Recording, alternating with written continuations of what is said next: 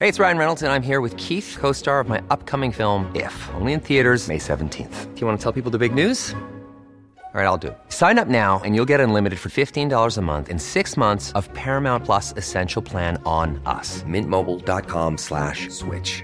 Upfront payment of $45 equivalent to $15 per month. Unlimited over 40 gigabytes per month. Face lower speeds. Videos at 480p. Active Mint customers by 531.24 get six months of Paramount Plus Essential Plan. Auto renews after six months. Offer ends May 31st, 2024. Separate Paramount Plus registration required. Terms and conditions apply if rated PG. I'm Sandra, and I'm just the professional your small business was looking for. But you didn't hire me because you didn't use LinkedIn jobs. LinkedIn has professionals you can't find anywhere else, including those who aren't actively looking for a new job but might be open to the perfect role, like me. In a given month, over 70% of LinkedIn users don't visit other leading job sites. So if you're not looking on LinkedIn, you'll miss out on great candidates like Sandra. Start hiring professionals like a professional. Post your free job on linkedin.com/people slash people today.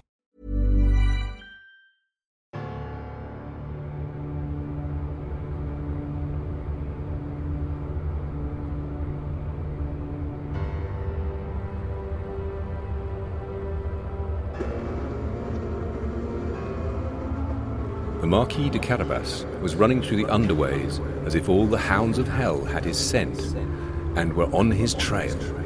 He was splashing through six grey inches of the Tiber, the hangman's river, kept safe in the darkness in a brick sewer beneath Park Lane on its way south to Buckingham Palace. He'd been running for 17 minutes. 30 feet below Marble Arch, he paused. The sewer divided into two branches. The Marquis de Carabas ran down the left-hand branch.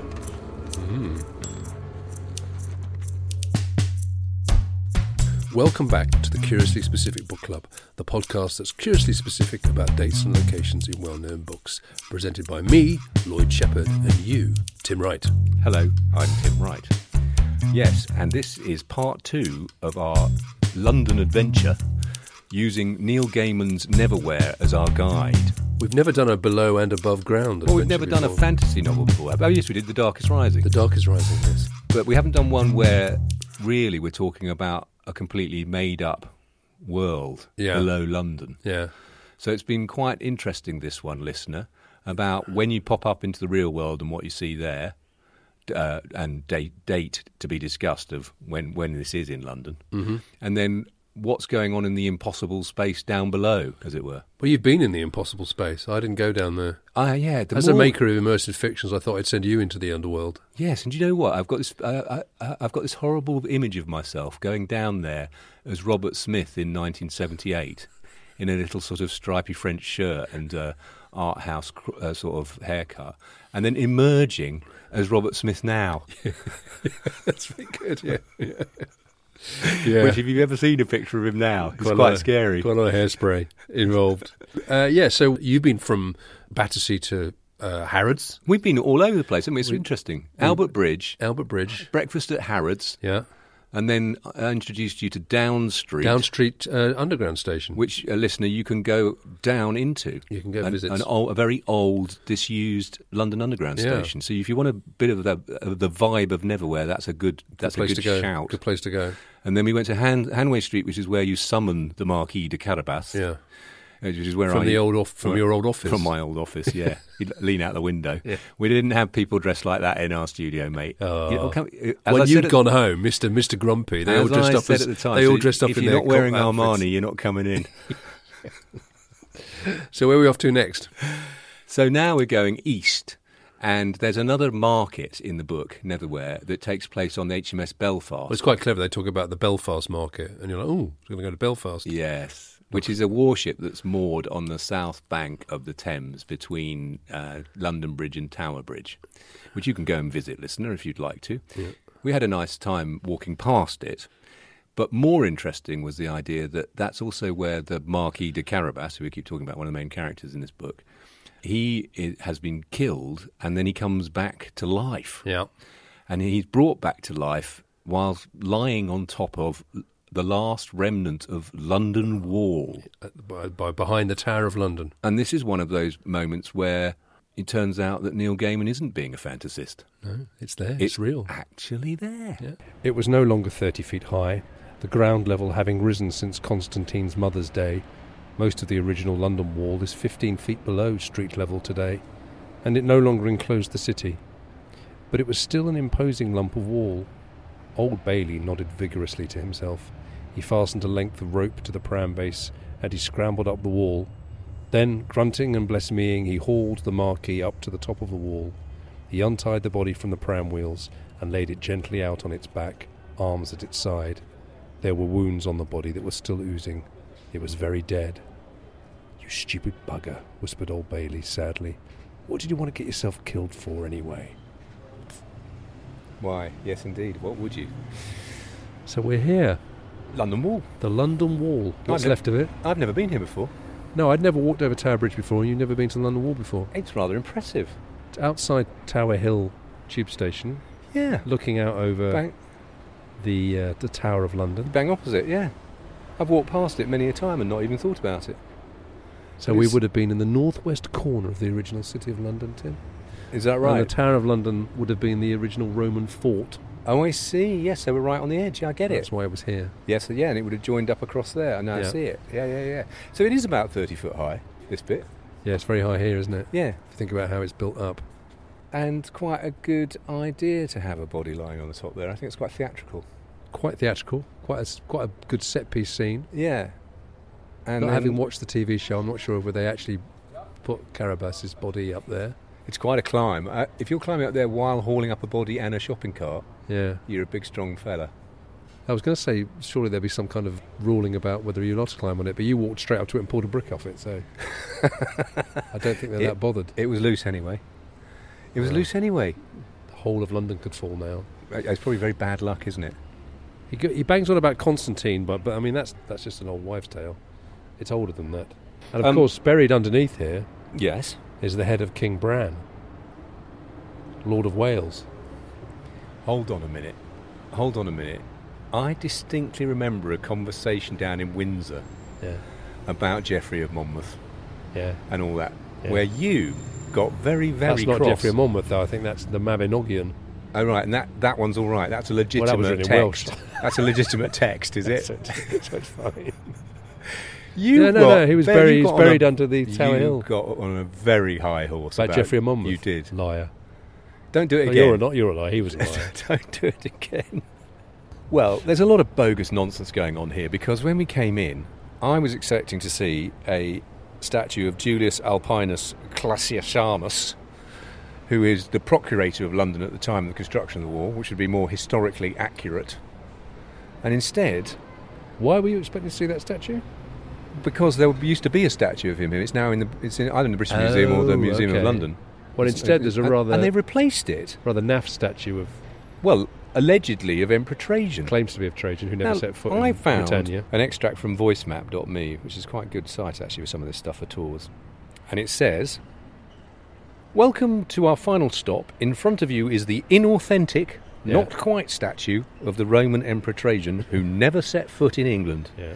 The head of the statue does not match the body, and the whole thing was recovered from a scrapyard in Southampton in the 1920s. Yep. It's absolutely How do they know the head doesn't match the bogus. body? It does look quite small. The head. It's absolutely bogus. I'm beginning to think the wall might be only 30 years old and that someone just knocked that up. Now, this business about it being 15 feet below ground rather than 30 feet above ground, Yeah.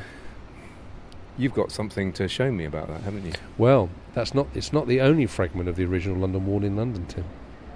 I was- there is another fragment. I'm quite excited by this because obviously I'm, I'm playing the under, underworld guy, Well, but so you seem to have trumped me. well, the uh, th- there is actually a London below fragment of the London Wall, which I believe even people from London above can get to see. Yeah. And it's not here though. I'm slightly worried about you, mate, though, because It's you're the sitting other in- side of the old London. Oh, really? It's at the Barbican. Shall we go and have a look at it? So this is one at the Can you get in northwest for side, free? and This is the northeast side. Well, I think you can get in it for free because it's in a car park.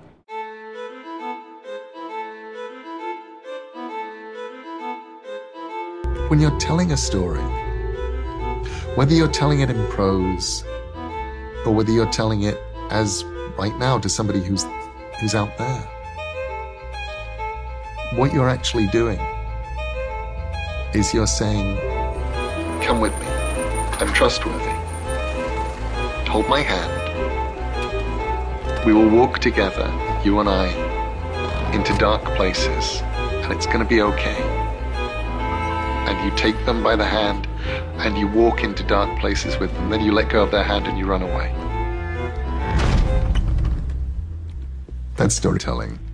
So London's not a bad place to locate a book that's all about nether regions. I beg your and und- pardon. I beg your and und- Oh, pardon. You're und- reading a completely different book. undercovered cavities. I've been looking a lot at this, so this is great. I really enjoyed this. I Yes. want to give a credit, though, to a friend, Matt Brown at Londonist.com, who produced a map. I'll put a link to this on our show notes a Google map called Underground London, which s- seeks to map out all the underground spaces beneath London. It's amazing. It's really, really amazing. so what Basically you're see where saying they is are. that there is a kind of neverwhere down there. There is a neverwhere, and I've given it a uh, taxonomy, Tim. There are various different types of underground ca- spaces you are to. Uh, suspiciously sounding like comic book guy yeah, at this I mean, point. uh, so uh, the first one is to talk about is shelters. So you know there are lots and lots of bomb shelters underneath Ah, London. okay, yes. Uh, and now we, we we talked a little bit about one on, one under Clapham South. Yeah. So the the deep shelters underneath the, there are a series of deep shelters underneath the Northern Line. oh yes. And there's mention in the book of the deep shelters beneath Camden, which do exist. Okay. Uh, and they go all the way down the, the northern line. So there's one under Goode Street, there's one under Clapham North and Clapham Common, and there's one under Clapham South. And the Clapham South one. So what basically they were they were investigating building a high speed underground rail network. Oh, In he the mentions that in the book. 1930s, underneath the Northern Line, which is Okay. already quite deep. Okay. So it's quite cool. And the work was never completed or, you know, it was abandoned. So they basically picked the work up to, to build these underground shelters. And they were built as, um, he talks about them being built as sh- shelters for soldiers. That's not right. They were built as, as public underground bomb shelters. yeah, the Clapham South one had a capacity for 8,000 It's Londoners. absolutely huge. And there's Each pic- with their own bed. So there's 8,000 beds down there. You can visit it. You can visit the Can Trans- you? Ah. Transport for London Museum, do tours down there. You know, they've got all the regional signage up. Now, one of the other reasons that that, that particular shelter's interesting is that's where they put a lot of people from the Windrush. When the Windrush, HMS Windrush from the Caribbean, the ship that came from the Caribbean, uh, with people who were coming to work in uh, England, they put a lot of them in that shelter. And the reason that Brixton is now a kind of centre for uh, Afro Caribbean What, 'cause culture they came up from Clapham South. uh, Out of the- Ah. well, the nearest labour exchange to Clapham South was Brixton, so that's where they went to try and get So to you- try and get work. Right. So, they- you're saying Brixton is full of neverwhere people. well, Who've it's full come of, out you of know, the yeah, it's, it's out full of the neverwhere. They, they, they've come up from underground. That explains a lot, mate. So all the all, a lot of the culture that you love, a lot Yes, of the culture I you do love. I do love Brixton. You mentioned Steel Pulse the other, the other No, day. You, I- you- well, I've you love obviously this lived stuff. in and around Brixton for many years. it and I came have up a from deep under, love it for came up from the underground in Clapham South. Yeah. So that's shelters. The other one that I was looking at was catacombs. Surprising number of Ah, catacombs. yes. Which is quite a loose phrase, but there are catacombs under London Bridge. There Presumably, are tunnels they of- Roman? no, a lot of them were built on. They're basically just old railway tunnels that were. Yeah. So the London Bridge ones, the Old Vic ones. So London Bridge is is the- where the shunt uh, The theatre Sun group Theatre used to Group do used to their be, sort of yeah. happenings. Did you ever There- go to those? No. I went to quite a Yeah, few of those. They were yeah. quite fun. They had actually. quite big parties underneath. Yeah, they were good There are fun. catacombs under Norwood Cemetery. Did you know that? No, I didn't know that. I didn't no. know, which is our, our local cemetery.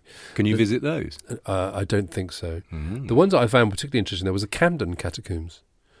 So there are l- huge spaces underneath Camden. You know, there's, there's all the train lines running into Camden. Yeah. there are huge underground spaces under there where you used to keep horses.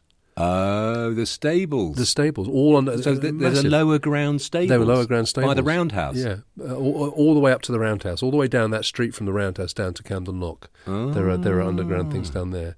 So that that's another category, catacombs. Okay. The other well, one, Well, Camden High Street is full of neverwhere types. It exactly Very is. gothic. It exactly is. They've all come up from the That catacombs. explains a lot. There's lots of abandoned transport. Now, did you know about the Tower Subway? The Tower Subway. It was a tower subway built from the Tower of London across to the South Bank in 1869 that was then closed when Tower Bridge opened. right. So I didn't know about that. No. The other one I didn't know about was the South London subway. So there was a Hmm. train line built from King William Street, which is in the city, yes. uh, and it's still it, Oh, the I tunnel's was still at there King William Street. Yeah, all, yeah, all the last way night. down into South London. Now, uh, they mentioned sewers. Yes, they so do. Carabas is running along a sewer. Yep. London sewers are obviously quite famous, to say the least. I see people blogging about how they've walked. They oh, I've had a trip down there, and there's photographs of them. But uh, is that official, or are they just lifting up a manhole. I cover haven't been and able going to find an down there. official tour of the sewers. No, but you've seen them, haven't you? You've seen these blogs where people go, "Oh yeah, I've had a good old walk Well, around." I the wonder- sewers," and I'm thinking, how have you done that? I wonder what the impact of the uh, the London below is of the Thames Tideway, Mm, which is come obviously on being built right now, that runs along basically along underneath the Thames, then. right, uh, which is the new super sewer that's running. well, uh, I mean, if ever there was a obvious terrible villain who should be in this book, it would be Thames Water. There's a very good, uh, very long excerpt from Strand magazine on Subterranean Britannica, which I'll put a link to, that Oh, good. describes going down into the sewers at the end of the 19th century. That's Oh. very Neverwhere. Just remember, listener, you can't get these links unless you support us on Patreon. Absolutely. We put them up in a lovely little document. So this for you. whole section is basically a honey trap. That's it. Yeah. Now, the last category I wanted to talk about was military citadels. Look at your little I know, face. I know. You're getting- So uh, there are lots of these. Perhaps the most famous one is it's called the Citadel. So if you go, well, if you watch the The if- Citadel. if you watch the Queen's funeral and Yeah. you watch the um, procession coming down the mile and then turning right into Horse Guards Parade, yeah. you will not have seen it mentioned on any of the coverage. But w- if you'd look carefully, go back and re- go back and look at the recording, you'll have seen on the corner a massive block covered by ivy on the corner where they turn into Horse Guards Parade. Yeah. That is called the Admiralty Citadel, and it's the entrance to an underground world, Tim. It's basically a bomb I proof. bet if I go back and look at that, bomb-proof it's not there anymore. No, oh, that would be good. excised They took it from the out. Video. They took it out. Yeah. So there's yeah. So there's th- that, that's a uh, the top of an underground citadel, which is all part of the war preparations in the Second World War Oh, okay. to keep government functioning. So Yes. there's one there. There's one under Whitehall. All Yeah. the way under Whitehall, there's a massive citadel, and there's another one under um, under Kingsway, which is now a massive telecoms hub. Oh, really? Yeah. Just stuff full of wires, basically. So, Cables. well, and, and boxes and machines and stuff like that. And you can go down. and- I mean, they're, they're not open to the public, but they do occasionally have tours. Do they? Of these places, of the Kingsway, the Kingsway Citadel. oh, that's probably So looking that out for open house weekend or something. You could probably Yeah. go down there. So these these things are massive. So if you you know if you Oh, wanted I to talk fancy about that. it- That would be interesting. So so if you want it, that plus the shelters, I think you, you can posit an underground world. We're in London below. Well, you've trumped me, haven't you? You've completely trumped me. I've come down to your realm Yeah. beneath the streets. And you've you've you've you've won And here, it, and what do we find? a bloody great bit of the London Wall in a car park. Very massive slab of London I'm, quite, I'm a Wall. bit bowled over. it's astonishing. We're at the end of the uh, London Wall car park. You just walk down a long old like municipal underground car park. it runs you the can hear its entire echo. length of the street that is called London Wall. This car park. Yeah. Um, and guess why the street's called London Wall? Because it's and, where and it- then London here Wall it, ran. and then just cordoned off in one section across rather grottily, about eight car park spaces. A bit of old London Wall. it's about what would you say, ten feet high? Well, here we are. It's 15 feet underground, isn't it? Yeah. And It's look how the- it's thick it is. The bit, it's the bit Gaiman's talking look how about. thick it is. This must be five feet thick. Yeah. Do you think he knew about this? Well, I only found out about it um, re- fairly recently, so I don't know if he knew about it. He doesn't mention it in the book, though, does he? In the terms of this book, it's perfect. Yeah. It's it's the It's motherland. under. It's it's below London, but it's the London Wall. it's right there. Yeah. How funny. But then you do reach the point where you say, "Yeah, it's a wall." Yeah, you're just staring at a wall. It's, Yeah, not, it's not the best podcast material. Well, uh, the only other thing about it is um, you have to be a slightly intrepid listener because um, access to the car park is by card only. Yeah. So y- you have to be a bit brassy and walk in through the exit of the cars and just walk past the security guard and just do it. As if you own the place. Turn left, stride out for about 100 metres. Yeah. There's a wall. Well worth it. Oh, unbelievable. Yeah. I'm a bit annoyed. Okay. Well, I'm sorry you're annoyed, but because we are in uh, we are in your realm, I don't want you to be annoyed in your realm. No. We have to go back out into the light now. Well, because obviously, think bad things can happen to people like you down here. As Walls the- can fall on them. okay? really bad things can happen.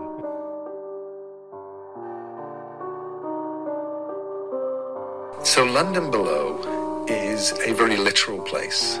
And it's literal because when I was a kid, I would play a game at my school. They had one of these board games that was just London Underground. And you had London Underground stations. And I'd look at these names and I'd wonder what the places were like. There's Oxford Circus. And I think, well, Is there a circus there? Must be really interesting. There must be a lot of circuses in London. Earl's Court. Who is the Earl? What, what's his court like? That was really where it began with this sort of rather literal interpretation of London. I loved the idea that somebody who read Neverwhere, next time they went on the tube, might be looking at the names on the tube map with a little more mystery, a little more imagination. So you're becoming a master of the underground. Yeah, well, it's, it's uh, a, a I- role reversal. Uh, it was a role reversal. Um, I, it it was, but that was that was fascinating finding that fragment of London, Wall. and it was also I thought it was very London in that we've got this amazing kind of uh, historical artifact that's, that's behind a kind of crappy uh, aluminium barrier in an underground car park. They'd with even no si- shaved a bit off the top to make room for the girder No on the s- ceiling. no right? sign, no, no respect signs to it. no No respect signs to it. whatsoever. Yeah. But it's a proper bit of underground stuff. very good. It's absolutely a bit of neverwhere Yeah. to my liking. Really is. I really liked it. Yeah, presumably Now- he didn't know about it when he wrote the book. Or I- just I- kind of sp- he gives the impression that he knows about everything. Yeah, it's true. I'd have to say Yeah. in his talks that he's does. read everything and knows He everything. does it. There's a sto- I think there's a story when uh, Anna Moore's talking about writing From Hell, and uh, he basically gets Neil Gaiman to go and do his research for him at the British Library. Fair enough. He's quite nerdy, isn't he? But he, he's obviously a massive reader, yeah. Yeah, so I yeah. think he probably d- would know about that. Yeah. But does he know about how to get his dates right in his book? Well- or does he even care about dating and making sure that he is historically accurate about when the events of this book take place? Okay, so cards on the table for me. I couldn't find any indication as to what year this was set in. Yeah, tricky. Um, he because he, it's- it's not relevant, is it? He's It's not, he not- doesn't it's give not a relevant. toss. Also, well, is it, is it mainly deli- may, also maybe deliberate? It's interesting that this guy, his main character, Richard, I'm intrigued by the fact that he doesn't watch television, he doesn't read a newspaper, there's never a radio on, there's no music played. All the things that we would find The- all a the- way oh, yeah. of then anchoring to a particular date or month or year Hmm. is excised from the narrative. There is- Deliberately, There is presumably? none of that at all. Apart from Okay, you did find Apart something. t- when they're at the British Museum at the opening of the Angels exhibition, Yeah. Jessica's PA, he flips open a mobile phone, He does. Yes, he's got which a, is, which um which a is des- clamshell. it- well, it's described as being like one of the communicators in Star Trek. yeah. So when could you get a flip phone? Because So it I, must be I a was wondering around. Motorola. Was the Motorola the first one?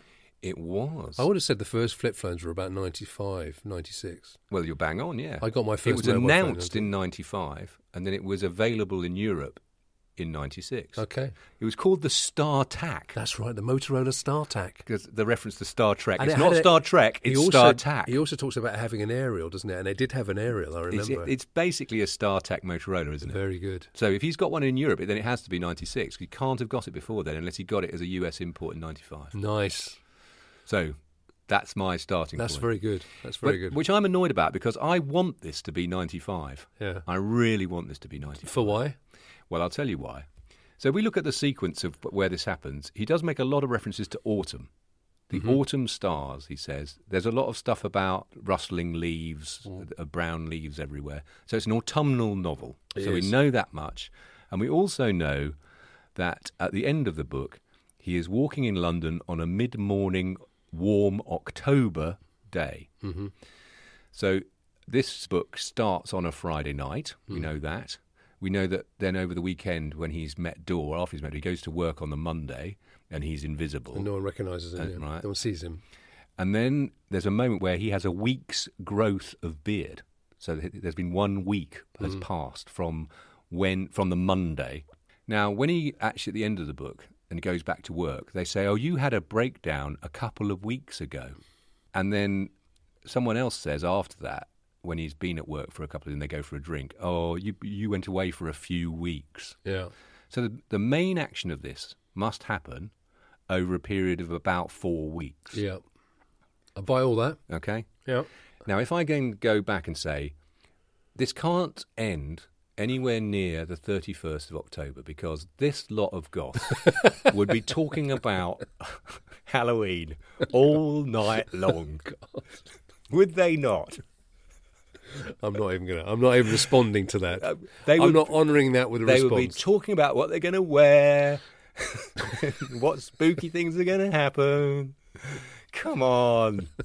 so it's n- it's got to have happened before then. Otherwise, they'd all be talking about it. So there's a Halloween event horizon that you want to I want avoid. to rule that out. Right. So then we roll back. So to roll it back a week or two.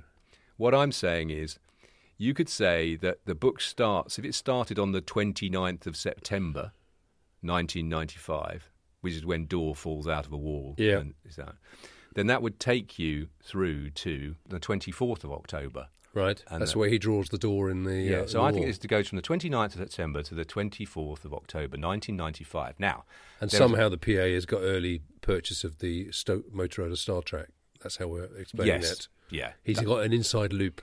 Yeah, well, he's worked for It's a Doctor Who. demo hasn't he? edition. He's worked for Doctor Who, It's a like demo. everybody else in this book, surely. It's a demo edition. Now, this is where I, I the power of stories, Yeah. structure, Yeah. uh, deep structure, and motifs and Yeah. myths. I think that this is where Neil Gaiman, I can help him here. I'm sure we would appreciate your help. 29th of September 1995 is the launch of the PlayStation. Okay. A great talismanic uh, thing that everyone would be in quest of, presumably. Not the goths. So, no, that, but if you say that's the, be- the beginning of a new era Yeah. of worlds, Yeah. the launch of the PlayStation is quite significant, isn't it? Is it? Yeah, I think so. It's a Is big it? Is it deal. just It's a a? big Well, I deal. mean, there were video games machines before the PlayStation. yeah, but not not in the way that that changed the game absolutely, and Okay. and and really made them available to a much broader audience. They got into. You're saying my Sega Mega Drive wasn't as uh, uh, I'm afraid not. as important as I thought it was at the time. well, technologically, I think in terms of cultural change, as as outliers and you know, uh, yeah, advanced stuff. But in terms of like establishing mainstream yeah. culture of games in people's houses, Yeah. game worlds in people's houses, the PlayStation's pretty significant. Okay. All right. So basically, I'm saying that that's what it starts when the PlayStation appears. That's Right. when the book starts. Yeah. It ends on the 25th of October Yes. with the investment of a knight of the realm, Okay. Cliff Richard. Oh well, there you go. He's very much of the underground, isn't he? I would have thought so. So I I think that if you think of that as the being the two marker posts of the story, the quest begins with the PlayStation Yeah. and ends with the knighting of Cliff Richard. I literally can't imagine two less gothic things than the PlayStation and Cliff Richard. So I'm enjoying that at the same time as acknowledging that it is complete nonsense. But loving your work. Thank you. If you're looking for plump lips that last, you need to know about Juvederm lip fillers. With Juvederm Volbella XC and Juvederm Ultra XC, your lip look, whether it's subtle or bold, can last up to one full year with optimal treatment and no additional maintenance. Find a licensed specialist and see if it's right for you at juvederm.com today. That's J U V E D E R M.com. Add fullness to lips in adults over 21 with Juvederm Volbella XC or Juvederm Ultra XC. Do not use if you have severe allergies or a history of severe allergic reactions, or if you're allergic to lidocaine or the proteins used in Juvederm. Tell your doctor if you have a history of scarring or taking medicines that decrease the body's immune response or that can prolong bleeding. Common side effects include injection site redness, swelling, pain, tenderness, firmness, lumps, bumps, bruising, discoloration, or itching. As with all fillers, there's a rare risk of unintentional injection into a blood vessel, which can cause vision abnormalities, blindness, stroke, temporary scabs, or scarring. For full important safety information, visit juvederm.com. Millions of people have lost weight with personalized plans from Noom, like Evan, who can't stand salads and still lost 50 pounds. Salads, generally, for most people, are the easy button, right? For me, that wasn't an option. I never really was a salad guy. That's just not who I am. But Noom worked for me. Get your personalized plan today at Noom.com. Real Noom user compensated to provide their story. In four weeks, the typical Noom user can expect to lose one to two pounds per week. Individual results may vary.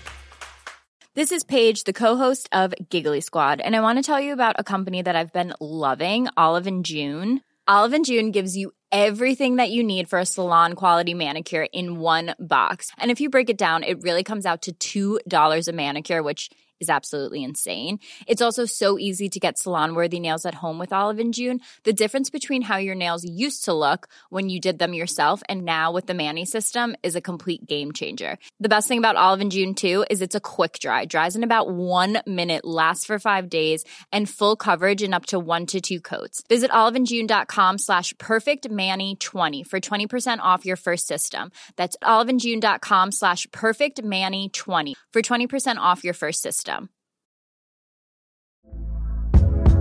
Hey there, it's Michelle Norris. I'm host of a podcast called Your Mama's Kitchen. When I travel, I'm usually looking for a way to find a taste of home when I'm not at home. And one of the things I love to do when I am at home is entertain. And Airbnb allows me to do that. When I was in California recently, I rented a house that had a great kitchen. And when we were sitting around the table, we're all thinking, we're in someone else's house. Someone could be in all of our homes as well. If you have a home, but you're not always at home, you have an Airbnb. Your home might be worth more than you think. Find out how much at airbnb.com/slash host. Very much. What first worried me was that um, they'd said to me, there's going to be a sort of stool there. And he said, you don't sit on it. And it's got a h- handle. And he said, it's, I suggest you kneel, one kneel, one knee on it and hold onto the handle. He said, I've seen grown men collapse with nerves. And of course it was nerve-wracking. But I did what they said. And the, and the other thing was that they said, say nothing unless to Her Majesty says something to you. So I got my hold of the handle, I, I kneeled, and the only thing I felt worried about was when the Queen came to me, she had the sword like this. No. It was just fantastic. She dumped me on the shoulders. I, I was told then to stand up, and I did, and I waited, and she said, Oh, this has been a long time coming. Richard Mayhew walked down the underground platform. It was a district line station. The sign said Blackfriars. The platform was empty. Somewhere in the distance, an underground train roared and rattled, driving a ghost wind along the platform, which scattered a copy of the tabloid The Sun into its component pages, four colour breasts, and black and white invective scurrying and tumbling off the platform and down onto the rails. Blackfriars doesn't seem quite so scary in real life as in It's this quite- chapter of the book. It's quite busy. It's not just the district line, it's the circle line as well, Mr. Yeah. Gaiman. There's that- well, was it always? So it wasn't the circle line, Blackfriars, wasn't it? I have no idea. We'll have I to just do a bit of assumed- research. Just assumed it was. Just assumed it was. Plenty of trains coming through. We're obviously sitting on the pla- A platform. We're sitting at Blackfriars Station platform, District Line. This is the scene where Richard Mayhew undergoes his ordeal, That's right. where he's faced with himself, really. Yes, well, also, but then he has both his best friend Gary and then his fiancee appear, Yeah. manifest to him, but they're not real. They are just him talking to because he, he, he sort of uh, he touches them and they sort of melt before him, don't they? Yeah. They turn their faces turn to goo when he touches them or Yeah. something. It's quite a weird scene. This. It's a very weird, trippy scene. and the, the point is that he's confronted with the failure of his life, as it were, Yeah. and that the um, challenge is that they're, that he's being forced to f- have feelings of depression and then suicide. And the idea is that the challenge is not to throw yourself under the train. Yes. Which he succeeds in not doing. Yes, spoiler. He does, as if it was something that he might easily do. Yeah. Statistically, not a station used for suicide. Blackfriars. Well, I found um, what's the most? What's the most suicide station? There we go. So if you look this up, there's lots of Shall I stats guess? actually. Yes, please do. Hampstead. No. Um, Now, if you if you thought laterally about this, you would get it. It's a station where 55% of all suicides have taken place in the underground. so that's presumably it's a very busy station. No, Oh. that's not the reason. Oh. 55%. Is it near a hospital? The yes. Uh, is it near Guy's Hospital? Or No. But it's a, it's a place. It tend it does say stations near to psychiatric units tend to have a high number of Oh, suicides. God. Well, the only psychiatric unit I can think of is the Maudsley, and that's not near a tube station. No. Um, Oh, shall I put you out of your St misery? Mary's, Paddington? No, it's not. It's St George's down at Tooting Beck. Oh, God. Lot of suicides on the northern line. Very high proportion on the northern line. Actually, That's utterly, utterly grim, that fact. oh, what? It's really grim, that fact. I know. Yeah. Tooting Beck Tube Station because it's near Tooting Broadway, presumably. You're No. much more likely to kill yourself on the northern, central, or Piccadilly lines than anywhere else. So the Circle line is quite low, actually, uh, in terms Right. of suicide. So Blackfriars wouldn't. It's because there's necessarily- hardly ever a bloody train on the He's circle picked the line. wrong station. He should have gone to Tooting Beck. Uh, well, I've got one famous um, jumper, as they call them, Yeah, who might interest you. a very famous jumper. Well, that's what they call them in the London Underground. They call them jumpers. Graham Bond.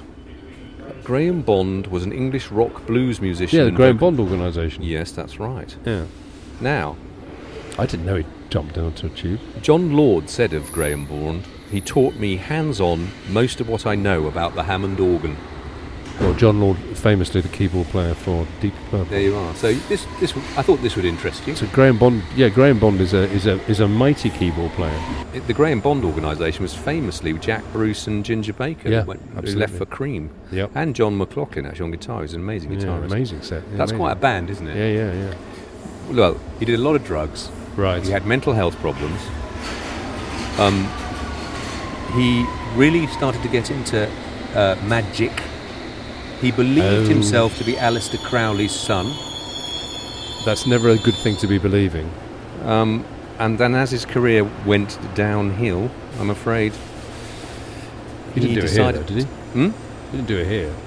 No, he Surprise. didn't. Um, he did it at Finsbury Park, Piccadilly line. That's sad, isn't it? The other famous suicide, but then not suicide. At Blackfriars. Yes. I, know, I think I know what you're going to I say. was going to take you there because I believe it to be a portal. Is under the north side of Blackfriars Bridge. R- Roberta Calvi.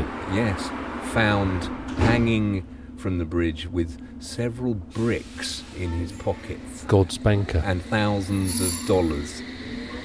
Basically, over the next two decades, there was an enormous number of investigations into his alleged murder right. because they found out that some private detective found out that um, he was found hanging from some scaffolding because they were working on the bridge. Yeah. And they worked out that he can't have been climbed onto the scaffolding because there was no residue from his shoes on the scaffolding. So he can't have, So he how can't did he have get up walked there? up there. Well, they now say that he was he was already dead, and he was hung up there. For, they, they came they came in on a boat and strung him up, and they put bricks in his pocket to ma- send a message because they believe this to be a murder orchestrated by the P2 Masonic Yep. Lodge. Yep. Masons, mate. It's yeah, all Masons. Masons. Yeah, yeah. So that's something we don't think about in this book too much, is it? Their oath is by the temple and the arch.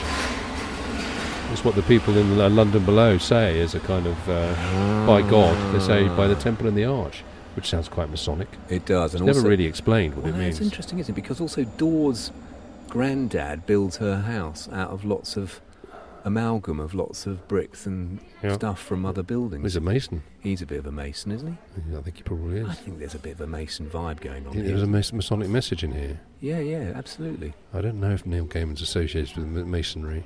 I know he's associated with Scientology. His dad was a Scientologist. So maybe that's why he picked Blackfriars as a location. And it's we should always- be careful what we say, of course. They could be listening. What the masons Or the Mafia, or, or, or the Catholic Church, or the Blackfriars? or the Blackfriars.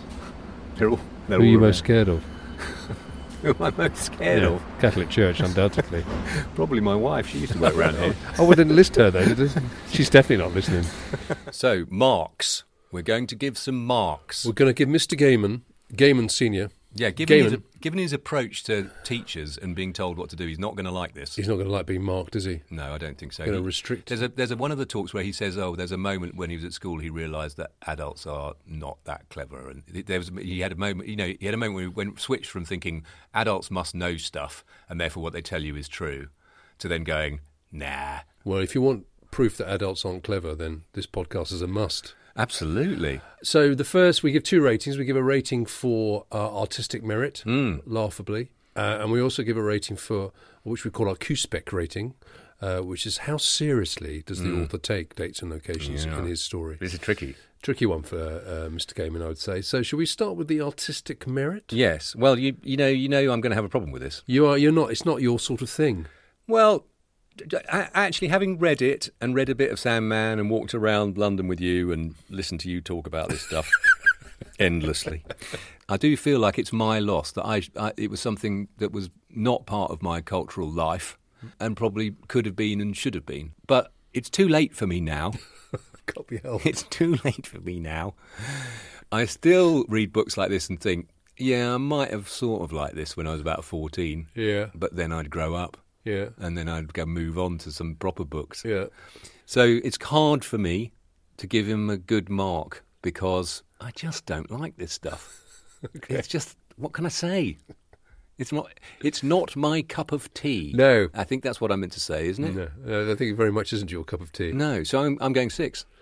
I think that's fair enough. Now, my my issue with with it is, although I'm a huge fan of Gaiman's comics, Yeah. I think he's a genius comics writer. I'm not such a fan of his prose books. But, uh, American Gods, I didn't particularly get on with. So you read more than one.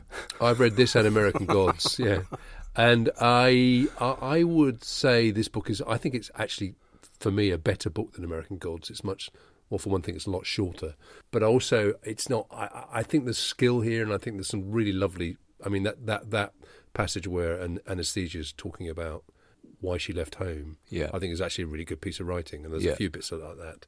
So I'm going to go seven Fair enough. as a as a, a piece of Yeah, work. that's it's a good point. That actually one of the really good things about this book is that it celebrates subcultures and Absolutely. and um, parts of society that mainstream novel writing and and culture ignores. And this is going to sound a bit. This is going to sound cheesy, but I do find that having read it, Yeah, I look, at, I, I see homeless people in a way that I, I prob- see homeless people. in a way that I probably didn't see them before. I'd read we it. walk past two at least on our walk. Yeah, Uh, Did you notice them? uh, I did notice them, but Okay. you're better at noticing them anyway because you had the fantastic episode in Scunthorpe where you uh, you took a homeless person shopping. I uh, which was a, a lovely moment until he until he went too far and He asked you to buy pushed him a it pizza. too far, man. He said, "Oh, you buy me?" I said, "Look, I'll, buy you know, if you get a sandwich and a drink or so, I'll buy you that." And then he went. He, he looked at the roll, the, the sort of healthy You salad. bought him a healthy s- wrap. salad. You bought him a roll. wrap. I You bought probably him didn't know what wrap was. A wrap and a soft Get- drink. sod And he off was back to looking at London me with your like, wrap. "Oh." and he disappeared out the shop for a minute. And then I thought, "Where's he gone now?" Because I'm about to pay for his food now. And then he came back in because there were several of them outside. There and were. he said, "He said me and the lads have been talking. We're thinking pizza." It's an absolute brilliant, you know. Uh, uh, fair play to them. So we got a seven and a six. So that's not that's, that's Yeah, a third so now score of thirteen. Q-spec. Q-spec. So, as we've said in the previous section about dating, it was quite hard to date this book because he's not interested in locating it in terms of time, which is fair enough again because it's a fantasy novel. Yeah. Although, one thing I forgot to mention, again, and I would like it to be 95, is that's when um, John Galliano and Alexander McQueen are walking around town looking like the Marquis de Carabas. Okay. So, I think that fashion Did thing. they not do that in '96? They just stopped doing it. Did they get together on December Well, I mean, thirty-first? if they met- if- you know this walking around town looking like the Marquis de Carabao. I'm not doing it next year. No, they said they, they bumped into Oasis on a dark night Oh, and they- then they, they changed it- decided they they didn't want changed- to do that anymore. They changed to Fred Perry's. yeah. Okay. Fair enough. So uh, low mark for dating. In terms of locations, it, uh, very interesting locations. It takes us on another unusual route through London. So that if you're coming to London, listener, and you're interested in taking a sli- slightly different view of the city and a different view of the history, this is a pretty good one because you get to get a bit of Roman stuff, you get the Blackfriars, uh, you get Harrods, uh, you get the South London Bridge. You get a, quite a quirky view of London from the locations that are mentioned, and they all sort of stack up, don't they? They do kind of stack up. So I'm going to go right down the middle of the road and say five. Uh, Okay. Quite low. Well, because he's not really interested. No, he's not really interested. No, Um, he's not really a member of our club. He doesn't try and I f- wouldn't want him as a member of our club. Anyway, we have a dress code. We're not having any of that stuff in here. it's the first I know about the dress code. Yeah, yeah, you better watch it. Yeah. I would say, look, he's done the reading. Uh, he, we've already talked about what a big reader he obviously is. Um, I think he's he's thought fairly carefully about these different locations and how they hang together. I love the Blackfriars stuff. I thought that was very clever. Yeah. Um, so uh, I'm going to give him a seven again Ooh, that's a quite a high score. because he doesn't get anything wrong. right? I mean, I know he's not. Well, that because he's interest- making it up. He's not. He's not that. Well, no, but he doesn't did- get it wrong because every time he, wa- he he gets it wrong, he just says, "Oh, I'm making it up." Yeah, it's a but the- fantasy thing. yeah, all right. So he gets a pass. Okay, well, all right. Well, I'm furious. I'm with giving that. it- seven's very high. I'm giving him a, a seven. Gosh, gosh, that's just your comic comic loyalty. Yeah, isn't it's, it? it's it's it's the uh, You're part of the clan. the comics clan. God, the cult of I Gaiman. See it now. The scales have fallen from my eyes. The cult of Gaiman gets a pass. You're a goth in disguise. i not very good disguise. Uh, so uh, two sevens for me, 14 and a six and a five from you. I think that reflects our separate journeys to this book. I think I've been generous given my prejudices. I could have been much nastier about it. Yeah, I think But I, I, I feel I'm on a journey. And as I said to you, it's probably you're on a quest, Tim. One more.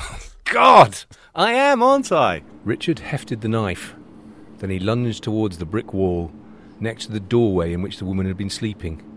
He slashed three times, scratching at the wall, once horizontally, twice vertically. What are you doing? asked the woman warily. Making a door, he told her. She sniffed. You ought to put that thing away. If the police see you, they'll they'll run you in for offensive weapons. That's very unlikely in the modern age. I'd say. Anyway, uh, Richard sat down on the pavement and wondered quite how someone could make such a mess of their life as he had made of his. Then he looked back at the doorway he had scratched on the wall. There was a door shaped hole in the wall where he had scratched his outline. There was a man standing in the doorway with his arms folded theatrically. He stood there until he was certain that Richard had seen him, and then he yawned hugely, covering his mouth with a dark hand. The Marquis de Carabas raised an eyebrow. Well, he said irritably, are you coming? He's a bit of an arse, isn't he? Who Marquis de Carabas? Well, we're famous. W- Where are we? Uh, well, we're sitting in um, a place called Smith's Court, which neither of us knew was here. No, little secret place. It's in a corner between at the corner of uh, Great Windmill Street and Brewer Street, yes. and it's a secret place. Could be it's very London below. Yes. Well, obviously, I got here before you. c- Well, there's a, yeah, you got here before me because you Y- came through the the system. direct way. Yeah. We're sitting in front of a shop called William Curley Patissier Chocolatier, which you pointed out is a very London below name. William Curley. William Curley, You said very funnily, does he make curly whirlies? Curley Whirlies. That's good. Um, but uh, it, we think it's on Windmill Street that Richard encounters the homeless woman sleeping on the street. Oh, I think that's very clear because basically he's he's out with Gary. They say that they walk down Brewer Street. They walk down Windmill Street to Piccadilly. Gary gets a Gets a cab. cab, and then he walks up Windmill Street towards Brewer Brewer, Street. Street. but he doesn't get to Brewer Street. No, and it's on Windmill Street that he, he draws the. Uh, well, he says he draws the, the shape of the door on a brick wall Tricky. next to a door. We can't find a brick wall. Well, there's one new Been some build. development, isn't There's there? one new development that might possibly have been it. But there was a very good brick wall turning into Smith's Court. Yes, there was. Perfect. Um, so we thought, oh, that will be that's a good brick wall. Yeah. So we Do came you know in what? here. The, the photo gallery for, for patron subscribers in this Some uh, good stuff. episode is going to be gripping, isn't it? Because it's basically walls. Well, the map is going to be quite It's gonna complicated be- as well because you're going to have to draw two maps, Tim. London above and London below. Um, well, I, I don't think I'm allowed to. Are you allowed to show where the portals are? I'm not sure. Okay. Yes, I think if you paid two pounds, If you- surely, surely that would be all it's right. quite a low bar to. Uh, so um, I need to leave you now. yes, you're, are you go, are you going home via the uh, London below? Well, actually, I'm going to the uh, final portal. Okay, Uh, I'm that gonna- sounds a bit grim. Well, I'm going to disappear. In I'm going to disappear. what for good? Because I've discovered, of course, that we've nearly squared the circle here. You know, online we were saying to some of our Patreon subscribers is Yeah. that we've now had two books that lead us in the end to the glass blowers. The Glassblowers pub Like, if on I- Glasshouse Street. So what I'm saying to you is if I walk just up that alleyway yeah, and I take a left about 200 yards, you will find yourself. that's where I'll be. So this, I'm putting it to you that my end of Neverwhere journey Yeah, ends in the, in the glass Glassblowers. blowers. because y- you're not part of my world, you just have to go home.